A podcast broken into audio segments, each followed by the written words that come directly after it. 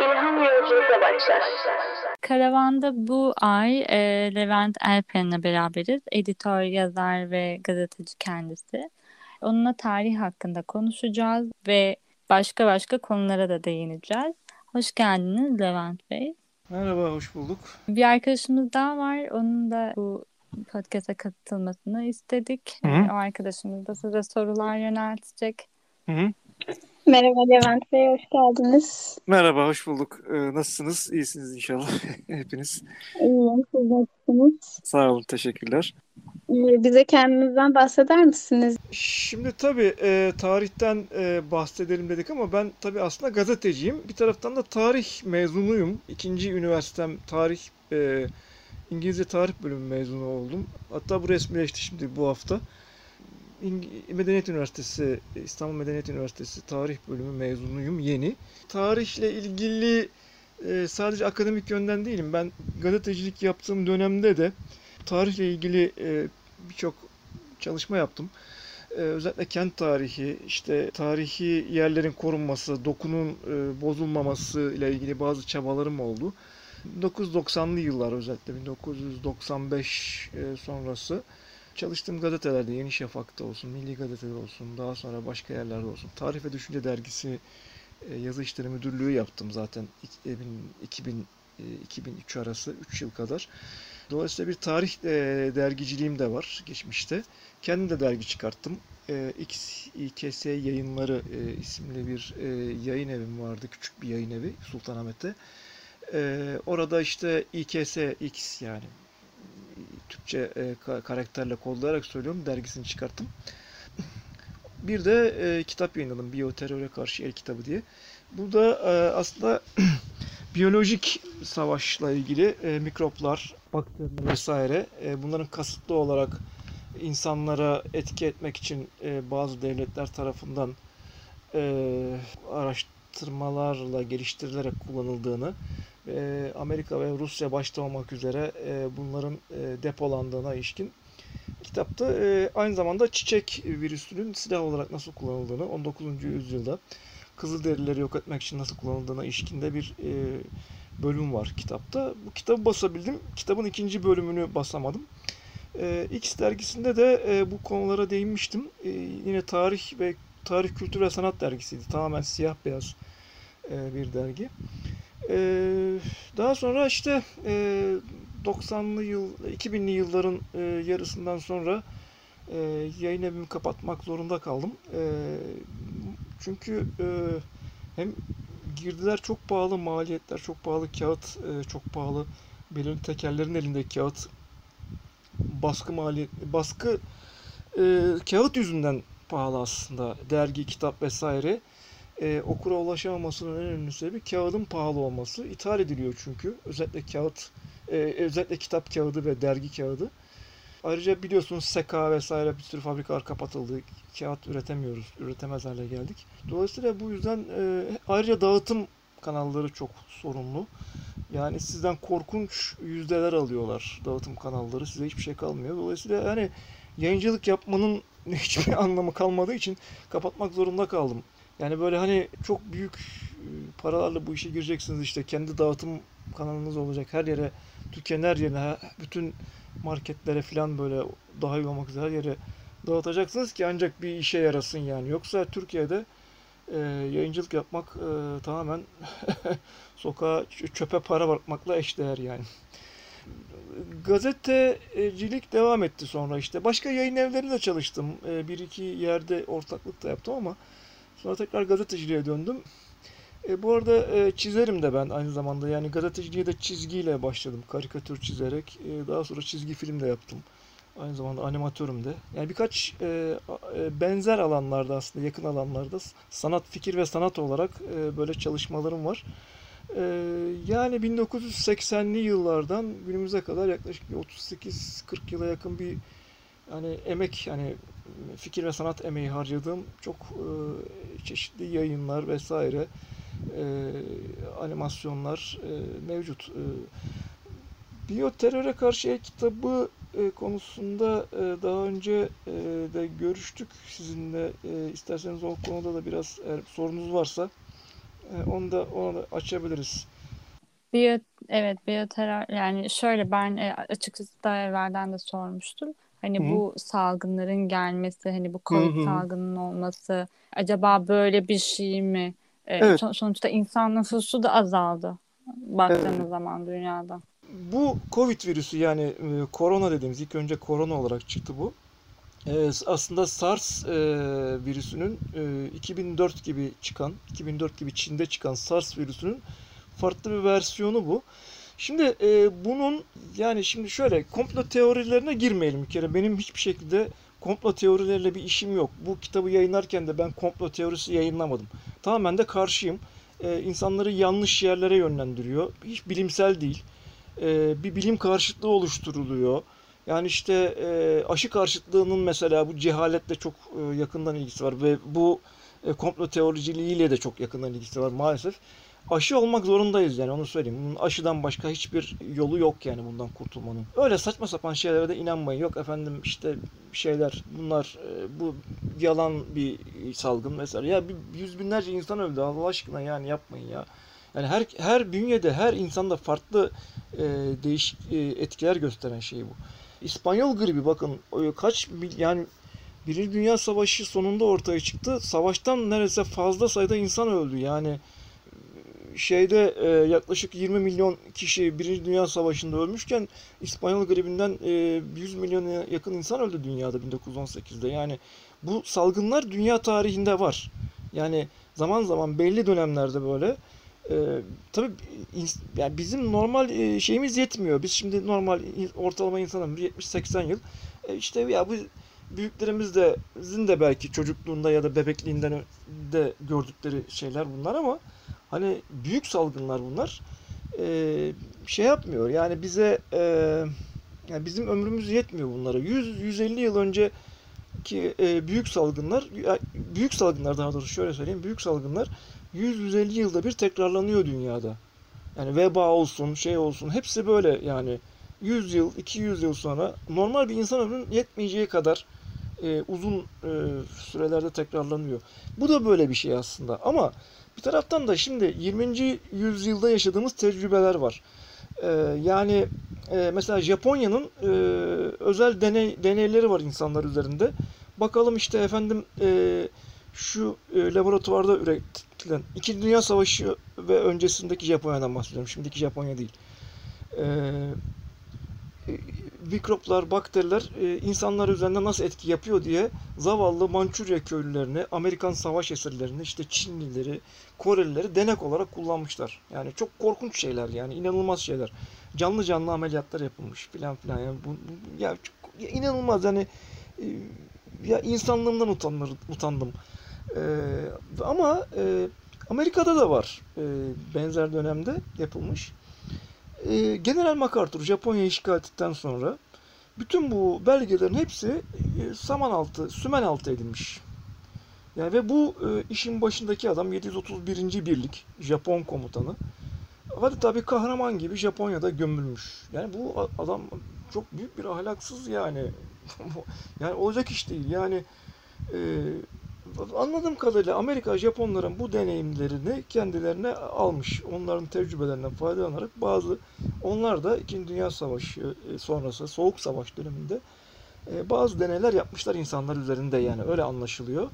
E, yani Bölüyorum ama şeyden bahsetmişken COVID-19 böyle Hı. genelde baktığımız zaman makaleler veya yazılan çizilen şeylerde de COVID-19'u biyolojik silah kategorisinde mi değerlendirmeliyiz? İşte İspanya Yüksek Mahkemesi böyle söylemiş mesela. E, veya bu bir biyolojik silah olabilir mi tarzında. Hani diyoruz ya hani yüzyılda bir aslında gelen gelen bir şey bunlar. Hı E, hı. salgınlar, hastalıklar oluyor.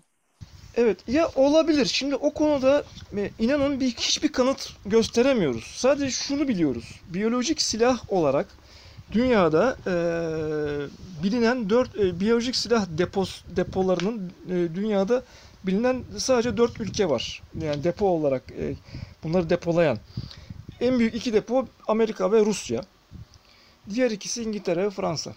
Bunlar resmi olarak e, WHO yani Dünya Sağlık Örgütü'nün envanterine bildirilen ve biz bunları işte laboratuvarlarımıza depoluyoruz gerekli araştırmalar yapıyoruz. Askeri araştırmalar da yapıyoruz bunlarla ilgili şeklinde verilen bilgilerden kaynaklanıyor.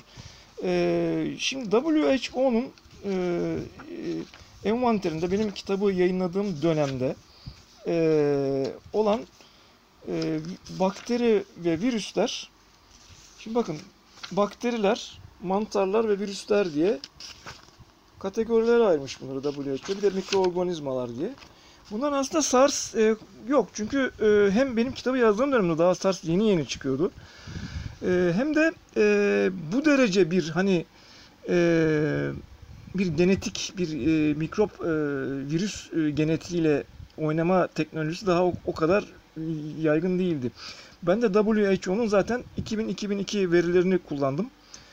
İşte bakterilerden mesela en çok kullanılanı şarbon. Bunu Sovyetler 1979'da kullanmış. Hatta daha doğrusu şöyle açığa çıkmış. Sovyetlerin bunu e, ürettiği yani Sverdlovsk e, diye bir şehir var. Bugün e, Kazakistan'da, e, semi e, Kazakistan'a yakın bir yerde pardon, Sibirya'da. Sverdlovsk e, 1979'da buradaki şarbon fabrikasında bir patlama meydana geliyor. Yani Çernobil öncesi aslında hani Çernobil nasıl nükleer bir felaket bu da bir şey e, biyolojik savaş felaketi. E, bu etrafa şarbon yayılıyor. E, Sverdlovsk şehrindeki insanlar şarbondan e, hastalanıyorlar. Bayağı da bir ölümler oluyor. E, bunu tabi CIA ortaya çıkartmış. Sovyetler kendisi açıklamadı bunu. E, şarbon ama Amerika'nın da elinde çok miktarda şarbon e, bakterisi. Bakteridir e, şarbon bu arada yani şey değil virüs değil. E, Brusella var mesela. Mesela ruam hastalığı ile ilgili Burkhaldoria malei var. E, virüslerden de şunlar var. Hantan virüsü var. Kore'ye, Kore. E, Kırım Kongo kanamalı hastalığı virüsü var. Bakın bu da yaygın biliyorsunuz son zamanlarda. Bu biyolojik silah olarak depolandığı resmen bildirilen bir virüs. Bunun dikkatinizi çekerim. E, Ebola virüsü var. Marburg bu da Ebola'nın bir başka türüdür aslında. Junin var. E, Ar Arjantin e, kanamalı hastalığı gibi. Machupo bu da Bolivya'da. Lassa kanamalı, e, Lassa humması virüsü var. Dank virüsü var. Bu Dank virüsü mesela enteresandır. Aslında Asya'ya özgü bir virüstür. Ama e, nedense 1980'li yıllarda Küba'da birdenbire ortaya çıkmıştır mesela. Bunun da Amerika'nın e, Küba'ya karşı e, bir tür biyolojik silah yürüttüğü ve biyolojik savaş yürüttüğü tezine dayandıranlar var. Tabi bunların hiçbirisi tabi kanıtlanmış şeyler değil ama mümkün olabilecek şeyler.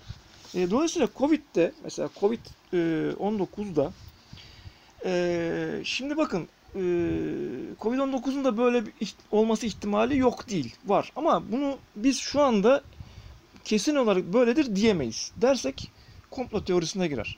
İspatlayamayız çünkü bunların hepsi devletlerin kontrolünde son derece sıkı şeyler. Yani kalkıp da bunu işte Amerikan hükümetinin, Rus hükümetinin, Çin hükümetinin verilerine böyle girip hani bir hackerlık falan yapıp hani çok gizli böyle yerlerine giremedikten sonra mümkünleri kimse ispat edemez.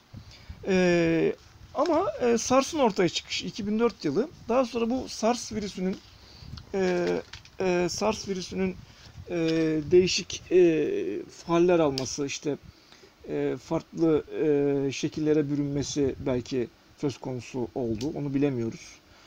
Yani bu laboratuvardan bu hale bu hale geldi. Yoksa e, orada vardı da işte başka e, hayvanlara bulaştı da böyle mi oldu onu da bilemiyoruz. E, bu arada bir kuş gribi oldu mesela.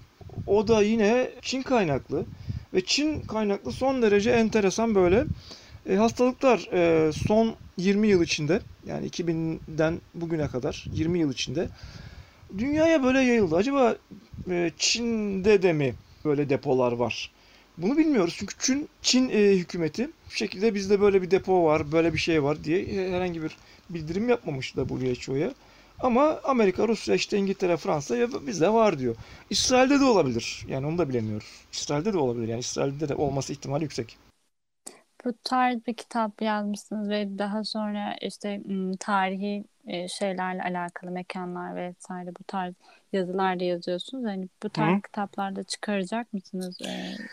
Yani aslında e, şimdi yayın evini kapattım tekrar açmam çok mümkün değil. E, hiç dediğim gibi son derece e, büyük zarar.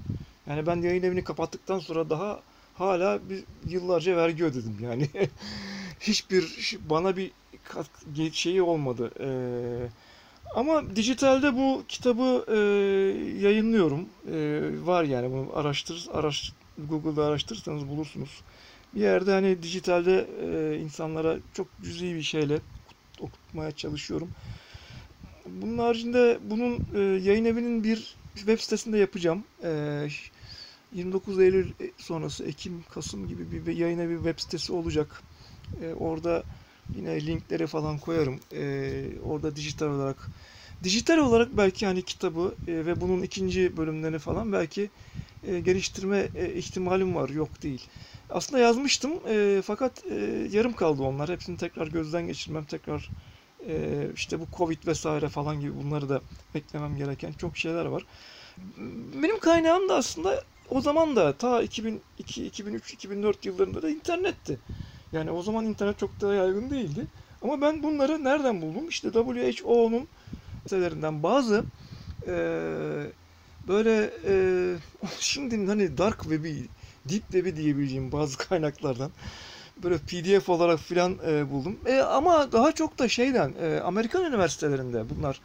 Mesela Amerikan üniversitelerinde araştırma yapılmış e, ve işte CIA'nin mesela gizliliği kalkan çeşitli belgeleri ne almışlar? E, mesela Georgetown, Georgetown Üniversitesi'nden ben çok faydalandım o dönem. Hatta o zaman 11 Eylül 2001 saldırıları falan vardı. Ya Amerika ta 1960'ların başında e, Küba'ya bir saldırı bahanesi için benzer bir şey yapmış mesela. E, şimdi 11 Eylül'de biliyorsunuz çok tabii farklı bir durum ama Amerika'nın yapmadığı şeyler değil. Küba'ya müdahale için mesela bu yok efendim bir Amerikan gemisi batırılacak da orada Amerikalı yolcular ölecek. Vay bunu Kübalılar yaptı diye hemen Küba'ya şey yapacaklar falan böyle planlar yapılmış. Yapım yani geçmişte yapılmamış da değil. İspanyolları Küba'dan atmak için aynı şeyi yapmışlar. Maine e, savaş gemisi 1898'de Havana'ya demirliyor. Birden bir patlama oluyor gemide. Vay bunu İspanyollar yaptı diye. Hadi Amerika İspanya savaş açıyor. Bütün o İspanya'nın Amerika'da kalan son topraklar işte Küba, Porto Rico falan gibi böyle yerleri böyle ele geçiriyor. Yani bu Amerika'nın yapmadığı şeyler değil. Hani e, şimdi e, hani resmen kumpas hani başka bir şey değil yani. Çok açık kumpaslar var. Sizin daha çok yazdığınız yazılar üzerinden gitmek istiyoruz. Böyle de diğer Evet. arkadaşımız da soracağı sorular var. Hı hı. Şey, e, Levent Bey ben şunu merak ediyorum. Son zamanlarda tarihle ilgili yazmaya başladığınızı söylediniz. Bu e, merakınız buna nereden başladı? Nereden geldi? Aa, aa, son zamanda değil. Ben 1990'lı yıllardan beri aslında yazıyorum. Ee, dediğim gibi hem hem gazetelerde hem bazı dergilerde de yazdım. İşte tarih e, dergisi Buna merakınız nereden geldi? Yani e, neden tarih hakkında yazmak istediniz? Ha, Evet, neden e, tarih? Ya şimdi e, valla aslında Türkiye'nin en büyük sorunu tarihsizlik. Yani o ben onu keşfettim. Birazcık böyle Türkiye'nin siyasal şartlarına işte e, içinde bulunduğumuz hani sosyokültürel duruma şöyle bir gözlem gazeteci gözüyle baktığımda en büyük sorunun tarihsizlik olduğunu gördüm.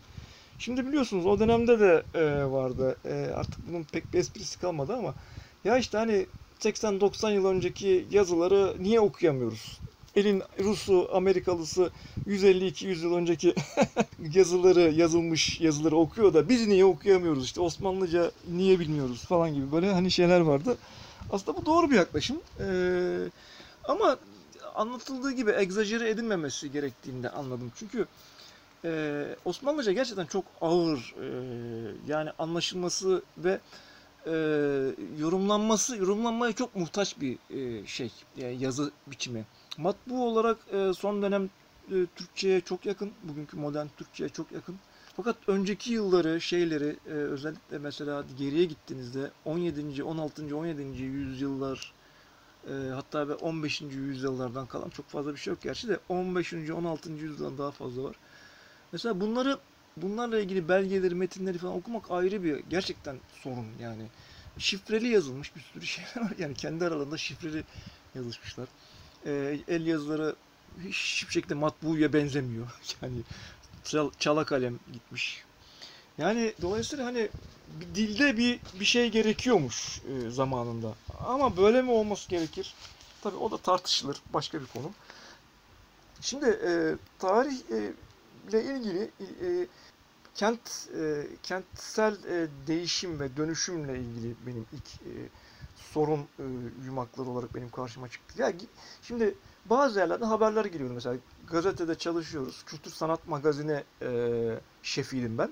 Mesela Yeni Şafak'ta.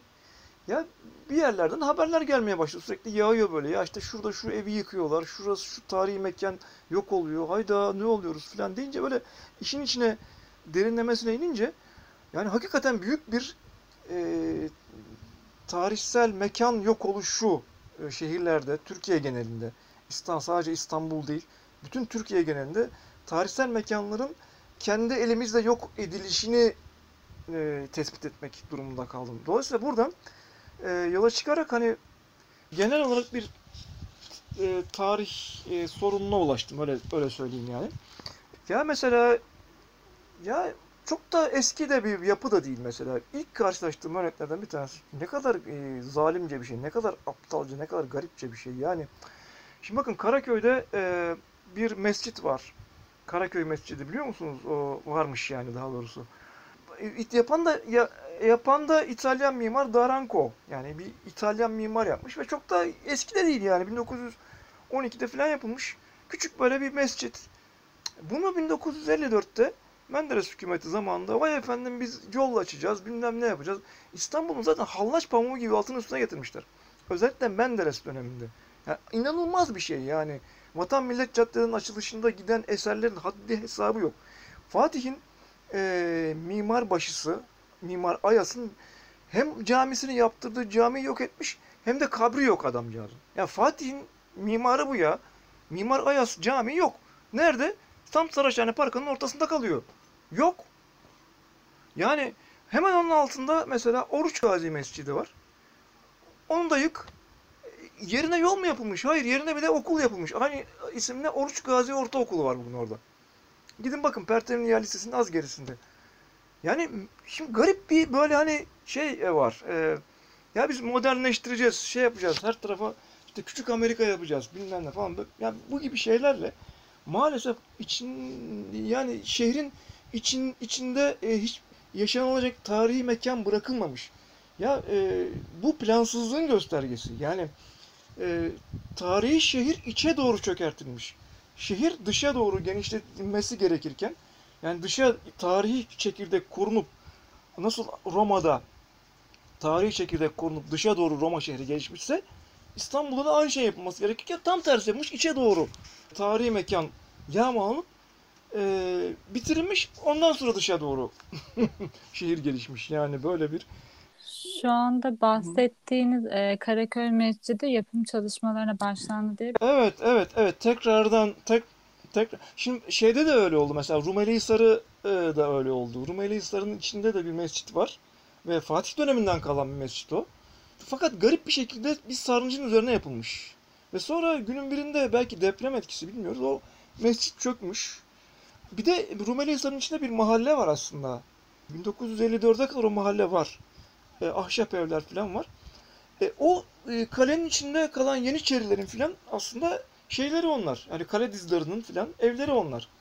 Sonra tabii şeye Rumeli Hisarı'nın o savunma ihtiyacı kalkınca orada işte bir yani bunların çocuklarından falan kalan böyle insanlar orada mahalle gibi yaşamaya devam etmişler.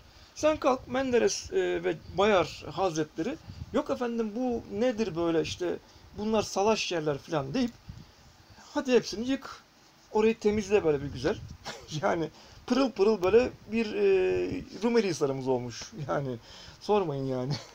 Ama enteresan bir şey o dönem o mescit yapılmamış, yaptırılmamış daha doğrusu. Demişler ki ya mimarlar ya bunun elimizde herhangi bir planı yok. Ee, işte bunu böyle hani uydurup bir şekilde yapamayız demişler. O yüzden mescit yapılmamış. Ama şimdi yapılan oradaki mescit de gerçekten hani çok da oraya uygun Evet, değil. özel mülk engeline takılmış diyor doğru. İBB Yok, ö- yaptırılmak özel- istenmiş ama Yo yo yapıldı orada var. E, mescit var Rumeli Hisarı'nın içinde ama şöyle yani mescit tek başına bir şey ifade etmiyor ki. Mahalleyi tekrardan sizin yapmanız lazım. Yani o problem o. Mescit neden bir şeyin içinde bir yerin bir yerde mescit olur? Biliyorsunuz Osmanlı mahalle sistemini. Bir yerin mescidi varsa etrafında mahallesi de vardır. Mahalle e, mescitin adıyla anılır. Bütün e, tarihi yarımada böyledir. Fatih'teki bütün bakın eski camiler, eski mahalle isimlerine bakın. Hepsinin camisi vardır. Camisi olmayan hiçbir mahalle yoktur Fatih döneminden. Yani bu Osmanlı tarzıdır yani. Dolayısıyla Rumeli Hisarı'nda da o cami varsa, orada mescit varsa onun mahallesi de olacak. Yani işte böyle yani bir şey tarih e, konusunda son derece ve son derece hem yetersiziz hem e, cahiliz yani çok büyük cehalet içindeyiz. Yani inanın bunu çok açık ve net söylüyorum. Büyük bir cehalet içindeyiz ve bu konuda da e, hiç kendimize geliştirmeye de çalışmıyoruz maalesef. E, Valla ben hani gazeteci olarak bu işe e, merak sardım sadece. Başka e, tarih okuyanlar var, tarihle ilgili çalışanlar var. Böyle bir, bir avuç insan sadece bu konuları sadece merak edip şey yapıyor. Hani e, ötekiler e, ta, takım televizyonlara çıkıp böyle konuşanlar da var yani çok hani prof prof falan titrili vesaire. Ya çok da dikkate almayın. E, çoğunlukla e, ille günlük gündelik siyasal bir konuyla bağlantı kurulacak. Ondan sonra e, tarih bu değil. Yani tarih e, ille günümüzün sorunlarını çözelim, tarihe bakarak çözelim meselesi değildir. Tarih kendi başına bir şeydir. Ve onu e, siz ancak e, elinizde bulunan verilerle, e, işte bir takım be- belgelerle, değişik değişik yerlerden topladığınız ve farklı farklı görüşlerden faydalanarak bir araya get- getirip bir çıkarım sağladığınız bir şeydir tarih. Yani geçmişe yönelmek, nostalji falan değildir. Geçmişi yaşamak da değildir. Siz sadece geçmişte ne olduğunu en bütün açıklığıyla, bütün bilimsel verilerinizle vesaire neyse işte topladığınız şeylerle sadece yazarsınız. Aslında tarih e, historiadan gelir. Story'dir yani, hikayedir aslında. Hikaye etmektir. Yani yazar da tarih tarihçi dediğiniz insan da aslında hikaye yazarıdır yani. ama ama yani bu tabii bir takım gerçekler üzerine yazılır. Yani günümüzde böyle yapılıyor. Ge- tabii geçmişte çok çarpıtanlar var. Yani tarihçi diye işte. Ya Evliya Çelebi'nin mesela yazdıklarının yüzde 50'si 60, 60'ı hatta 70'i doğru değil yani. E, Danimarka'ya hiç gitmediği halde Danimarka'yı yazmış adam. Şöyle bir şey söyleyebilir miyiz peki? Ee, şimdi Hı. hani biz cahil ol yani cahiliz evet Ee, ki bazı değerleri de gerçek anlamıyla şey yapamıyoruz içimizde. Türkiye olarak baktığımız zaman hani milletin e, kendi içinde olan bağlarına baktığımız zaman gerçekten tarih bilincimizin olmadığını hani diyoruz ya eğitim ailede başlar. Aslında bu çocuklarımıza da bu bilinci verebilirsek ki Tabii, tabii. mesela ben gördüğüm şeyi söyleyeceğim. Galata Kulesi'ne gidiyorsunuz ve orada binlerce isimler yazıyor. Çocuklar böyle hani gençler yazmışlar isimlerini, oraya bir şeylerini kazımışlar vesaire. O kadar üzülmüştüm ki Evet o evet. e, kapının oraya giderken yani ki bunu her yerde görebiliyoruz. Tarihi bir çeşmede olsun, e, yol kenarında belki hani Hı hı. öksüz gibi duruyor o çeşmeler Hı. veya şey küçük çaplı şeyler bilemiyorum. Ama onlara Hı. da bir şekilde bu hallerde işte şeyler, zararlar veriyor. Evet evet evet. Ya çok haklısınız. Şimdi benim de zaten çıkış noktam bu. Ee, yani insanlara bir yerde ben köprü olmak lüzumunu hissettim. Kendi çapımda tabii yani kendi çapımda.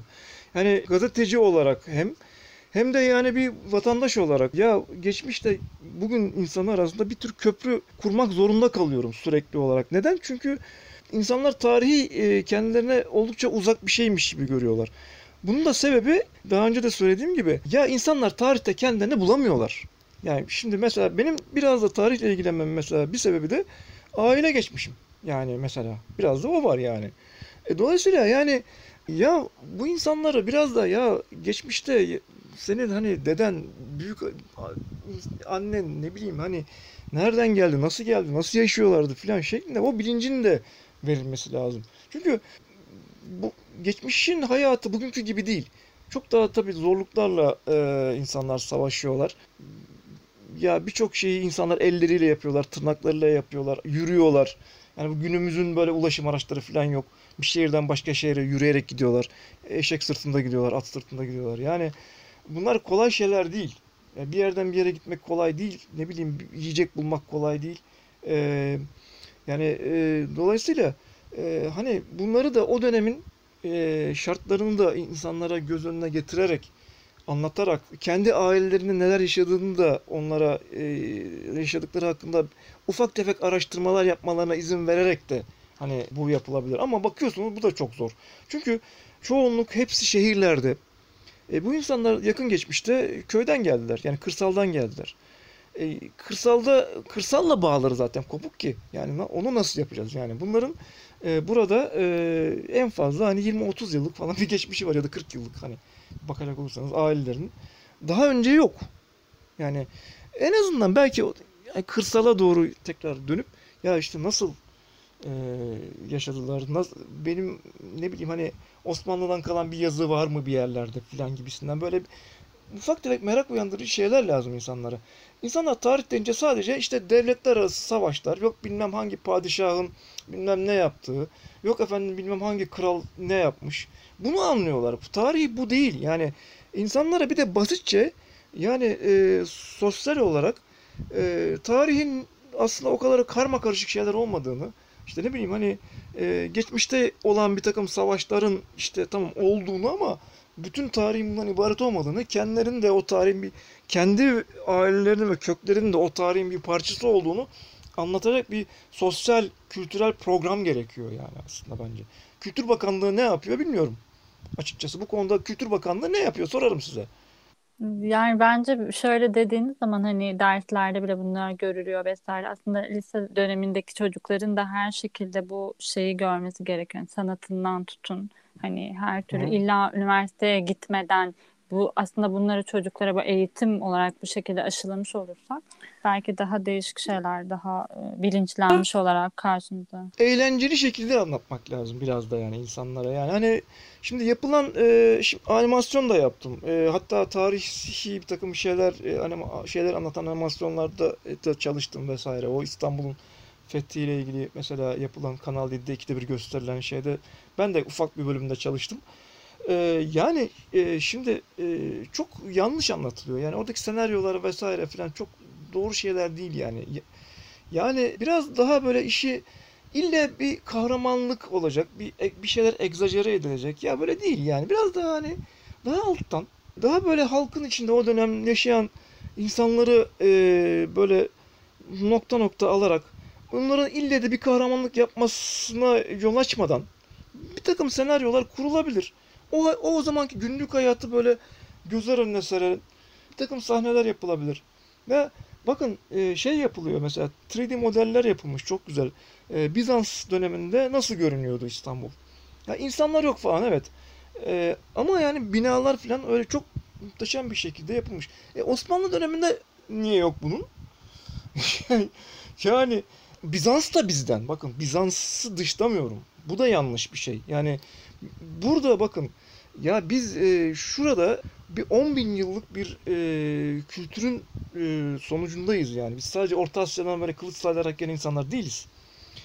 Burada Anadolu'da yerleşik kültürler vardı. Hatta ve hatta Anadolu ve Trakya tabii özellikle Balkanlar kültürlerin, e, insanların, halkların geçiş noktaları.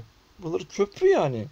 E, birisi doğudan gelmiş, batıya gitmiş, birisi batıdan gelmiş, doğuya gitmiş. Yani böyle bu kadar karma karışık. E, Bu topraklarda, buralarda yerleşip e, birbirleriyle karışmış çok çeşitli unsurlar var. Türkler bunun üzerine geliyor.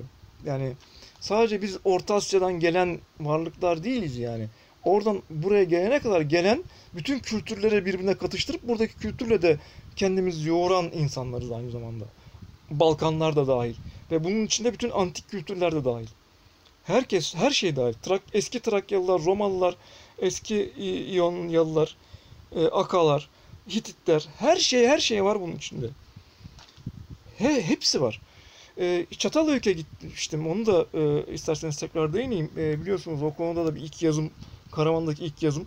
Yani 9 bin yıl önceki bir yerleşim yerinden bahsediyoruz. Çatalhöyük'te, Konya'nın ortasında bir yerde. Konya Ovası'nın ortasında. Ve orası o dönem e, anladığımız kadarıyla etrafında coşkun ırmaklar akan böyle sulak bir arazinin ortasında kurulmuş bir yer. E, çok enteresan. E, bir yerleşim yeri ama bugün anladığımız şehir gibi değil. Hiçbir şekilde sokak yok. Evler birbirine bitişik. Evlerin üzerine e, damdan, evlerin üzerindeki deliklerden damdan giriliyor içeriye. E, merdivenlerle aşağı iniliyor. E, insanlar ölülerin üzerinde yatıyorlar. E, büyükler ölüyor e, ve onları küplere koyup gömüyorlar ve kat, yerin birkaç kat altına ve onun üzerinde yatacak yerleri oluyor. Onların üzerinde yataklarını koyuyorlar. Onların üzerinde uyuyorlar. Herhangi bir din yok, kurumsal din yok. E, tamamen e, barışçı bir toplum. Savaş yok. Başka insanları öldürmek yok. Çocuklar, aile yok. E, çocuklar e, şeyde e, anne babalarından doğduktan sonra bir topluluk tarafından komün yani daha doğrusu tarafından bakılıyor, ediliyor. Onların her türlü bakımı ve eğitimi sağlanıyor. Anne babalarından neredeyse tamamen kopuyorlar. Erkekler e, daha çok avcı ve toplayıcı toplumu olduğu için av peşinde işte hayvan öldürülüyor evet. Ama yani belirli hayvanlar işte yani to, topluluğa ge- bunun karnının doyması için işte geyikmiş, e, domuzmuş, yaban domuzu tabii. Bu gibi hayvanlar öldürülüyor. Böyle büyük hayvanlar bunlar o zaman. E, leopar var mesela bakın. Anadolu'da çok yoğun leopar var. Bu insanlar leopar derilerini giyip dans ediyorlar. Onların resimleri var, duvar resimleri. E, bu, ve bu burada değişik ırklar var. Beyaz, e, e, kara derili ve kırmızı derili insanlar var. Bunu e, Çatalhöyük Kazı Başkanı o dönem 2015 yılında Ian Hodder e, söylemişti. Kırmızı derili insanlar dedi. Allah Allah dedim yani kırmızı derili insan. yani yani e, öyle anlaşılıyor ki e, Anadolu e, yani ya şöyle söyleyeyim e, insanlığın serüveni Güney Afrika'dan başlıyor bakın. 3 iki buçuk milyon yıl önce Etiyopya'da bulunan Lucy e, insanlığın Güney Afrika'dan kuzeye doğru yürüdüğünü ve orada oradan daha sonra milyon yani milyon yıl içinde Arabistan, işte Orta Doğu, Anadolu, e, İran, e, Orta Asya, Sibirya üzerinden en son e, 25 bin yıl önce Bering Boğazı üzerinden o zaman e, donmuş olan buzulların üzerinden Amerika'ya kadar geçtiğini gösteriyor. Yani insanlık Güney Afrika'dan başlıyor yürümeye kuzeye doğru işte Mısır, e, Etiyopya, Mısır, Arabistan, Anadolu, Orta Doğu, işte İran vesaire. Anadolu'dan da öyle tahmin ediyoruz ki, öyle tahmin ediliyor ki Yunanistan'a yani Yunan uygarlığının kökeni aslında Anadolu'dur diyor. Zaten Halikarnas balıkçısının da bu konuda tezleri var. Anadolu, Yunanistan'a daha sonra Avrupa'ya hatta hatta İngiltere falan buralardan gittiğini düşünüyoruz. Ben Ian Hodder'a e, hatta Stonehenge'in Stonehenge'i yapan insanların da acaba Çatalhöyük'ten gitmiş olup olamayacaklarını sordum. Olabilir dedi yani mümkündür diyor. Yani e, şey 9 bin yıl 10 bin yıl önce bugün yaşadığımız gibi bir toplum yok. Ama ne zaman e, tarıma geçiliyor, ne zaman hayvanları evcilleştirmeye başlanıyor, o zaman daha erkek egemen, daha e, mülkiyete dayalı, daha e, şey, e, yani o e, ka- şeyci yani domine edici yani işte kral ve e, kurumsal dinin kralların şey olduğu e, dinin yaygınlaşmaya başladığı kapitalin yani sermayenin giderek yani paranın giderek egemen olduğu bir dönem başlıyor. E, daha doğrusu parasal ilişkilerin para tabi Lidyalılara kadar yok E, ama e, 3000 2000 3000 yıl önceki Orta Doğu toplumlarında da şeyler var değer yani ticaret var. Çatalhöyük'te bile ticaret var. Ticaret çok eski. Yani e, Çatalhöyüklüler Suriye'den Suriye ile e, mal alışveriş yaptıklarına dair şeyler var. E, buluntular var yani yap, yapılan kazılarda. Suriye'den gelmiş e, keçe parçaları var. Kumaş parçaları bulundu. Yani e, tarih çok derin aslında. E, ve bu konuda e, çalışan insanları asla küçümsememek lazım hiçbir şekilde. Özellikle arkeolojinin çok büyük katkıları var. E, ama e, insanlar e, tarihi maalesef e, bir hazine, bir kısmı da böyle hazine yağmacıları var. Ve bunlar e, tarihi yok ediyorlar. Hatta e, Facebook'ta bahsetmiştim daha önce. E, yani adam dozerle tarihi mekanlara giriyor ya sırf altın aramak için. Bütün her yeri mahvediyor. Hiçbir tarihi bulgu bırakmıyor. E buna devlet engel olmuyor. Yani çok enteresan yani.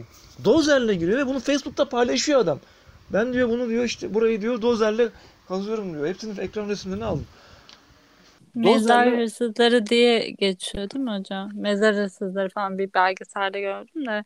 Tabii o ya mezar hırsızlığı Firavunlar döneminde de var. Öze- özellikle e, yani e, bu e, piramitlerin içindeki bütün bu o labirentlerin yapılmasının sebebi mezarların soyulmaması için zaten.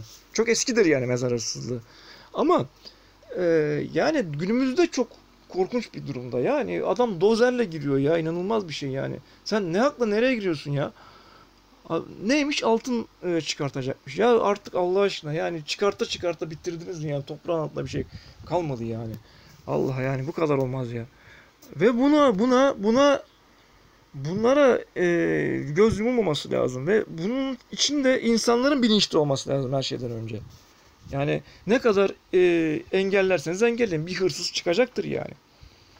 Heinrich Schliemann Truva'yı girip de Tro- Troya'yı girip de ilk hırsızlığı yapan adam işte arkeolog güya hesapta.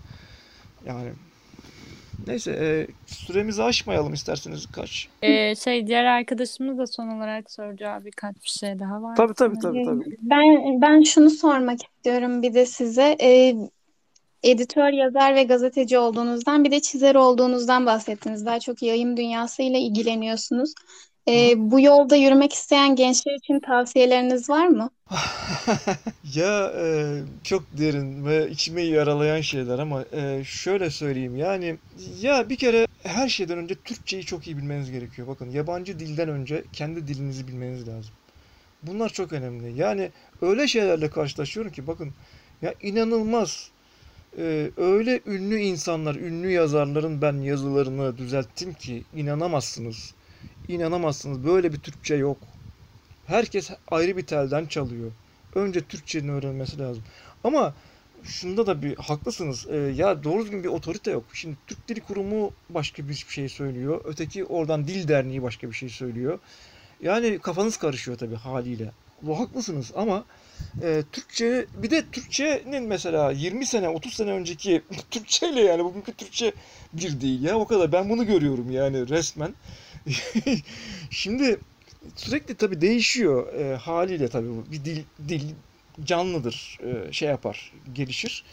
E, kendi dilinizi ama bütün geçmişiyle olabildiği kadar Osmanlı Türkçesi dahil, Karahanlı Türkçesi bile e, ne kadar ucundan tutsanız e, gerçekten çok e, eski Türklerin Türkçesi çok daha yalın bugünkü Türkçeden. Yani buna inanın. Olabildiği kadar Türkçe, Türkçe hakkında her türlü e, şeyiniz, bilginiz olsun. Her anlamda. Bunun için e, bu, böyle böyle bir çabanız varsa editoryal çalışmalar yapın. E, yazar olabilirsiniz. Bakın ayrı bir konu. Her yazar Türkçeyi çok iyi biliyor değildir. E, ve birçok yazarın da kitabını düzelttim. Yani bu arada kitap düzeltmesi de yaptım. yani yazar olunca otomatikman Türkçe çok iyi olmuyor. Ama öyle yazarlar var ki gerçekten yani inanılmaz. Mesela Yaşar Kemal nasıl bir şeydir o? Yani anlatım tarzıdır. İnsan fantastik bir şeyin içinde do- dolanıyor resmen. Rengarenk oluyor bir anda dünyanız. Yani şeydir e, yani size e, yaşattığı şeydir aslında yazı tamam mı? Ama maalesef ben yani Türkçe'de çok büyük e, şey görüyorum. Yani özellikle son yıllarda, son 20-30 yılda büyük gerilemeler görüyorum. Bu yüzden e, Türkçenin e, Türkçe hakkında e, sürekli çalışılması gerekiyor. Eğer e, editoryal işler yapacaksanız, gazetecilik yapacaksanız, özellikle gazetecilikte çok ama çok fazla Türkçe e, sorunları var maalesef yani. Maalesef çok çok büyük Türkçe sorunları var. Yani Türkçe bilmeyen insanlar çoğunlukta gazetelerde. Onu söyleyeyim yani. Türkçe konusunda dil değişiyor dediniz. Mesela Yaşar Kemal'den de bahsettiniz. Yaşar. Kemal'in e, 2013 yayın, yılında yayınlanmış bir kitabı var. Tek Hı. kanatlı bir kuş diye. E, mesela Yaşar Kemal'in İnce Mehmet yayınlandığı yıllarda Türkçe daha bir e, o zaman başkaydı. Şu an daha başka. Ama e, İnce Mehmet'in yayınlandığı yıldaki gibi yine e, kelimeler kalmış. Hani Hı şu an kullanılmayan şekilde yazılmış. Sizce bu konu nasıl değerlendirilmeli? Yani Yaşar Kemal'in yazım tarzı bu deyip bu şekilde mi bırakılmalı yoksa günümüz kurallarına göre mi yazılmalı? Hayır, Yaşar Kemal o kadar ağır ağdalı bir dil yok zaten. Son derece e, şey Ee, e, bazı kelimeler yani mesela yapmaya dediğimiz zaman e, normal Y ile e, Yaşar Hmm. Kemal'in Türkçesinde yapma diye yazılıyor. Ya onların hiçbir önemi yok. Öyle kalması daha doğru. Yani o şekilde olanlar. Yani mesela ya şimdi bakın 1970'e kadar e, savcı diye bir kelimemiz yoktu. Müddei mumi. Tamam mı? Şimdi eğer Yaşar Kemal'de müddei mumi geçiyorsa ona bir e, ya bir dipnotla ya bir parantez içinde savcı diye belirtilir. Ya da savcı diye düzeltirsiniz mesela öyle şeyleri. Ama bunları mesela yapmayı yapma hayır onları değiştirmeye gerek yok. O Yaşar Kemal'in kendi tarzı. Öyle yazmış adam. Yani o adamın kendi tarzı. Yani ona dokunmayacaksınız. Yani şimdi editoryal çalışmada da bazı hassasiyetler var. Yani yazarı da hani kızdıracak şeyler olmaması lazım tabii yani. Ee, gereksiz e, düzeltme yapmayacaksınız ama e, ya işte hani anlaşılmayacak yer neresi olabilir ona dikkat edeceksiniz sadece o kadar. Yani ben zaten e, Yaşar Kemal'de de dediğim gibi çok öyle yani ağdalı bir dil yok. E, son derece rahat, akıcı, özgün ve şey var. e, yani inanılmaz bir renk coşkusu var. Adamın her yazdığında renk renk oluyor etrafım böyle. Yani benim her yazısını okuyuşunda. Çok enteresan bir şey. Yani bir yazıyla yazıyla renk anlatılır mı? Anlatılıyor adam. Koku anlatıyor adam. Kokuyu anlatıyor. Yani Çukurova'da bilmem hangi e, şeyin çiçe- e, bitkinin nasıl bir koku yaydığını anlatıyor. Yani inanılmaz bir şey bu yani. E, bir gözünün bakın küçükken şey e, bıçak gelmiş gözüne. E, bir gözünün sakat olmasının belki bunun etkisi var bilemiyorum. Ama e, yani e,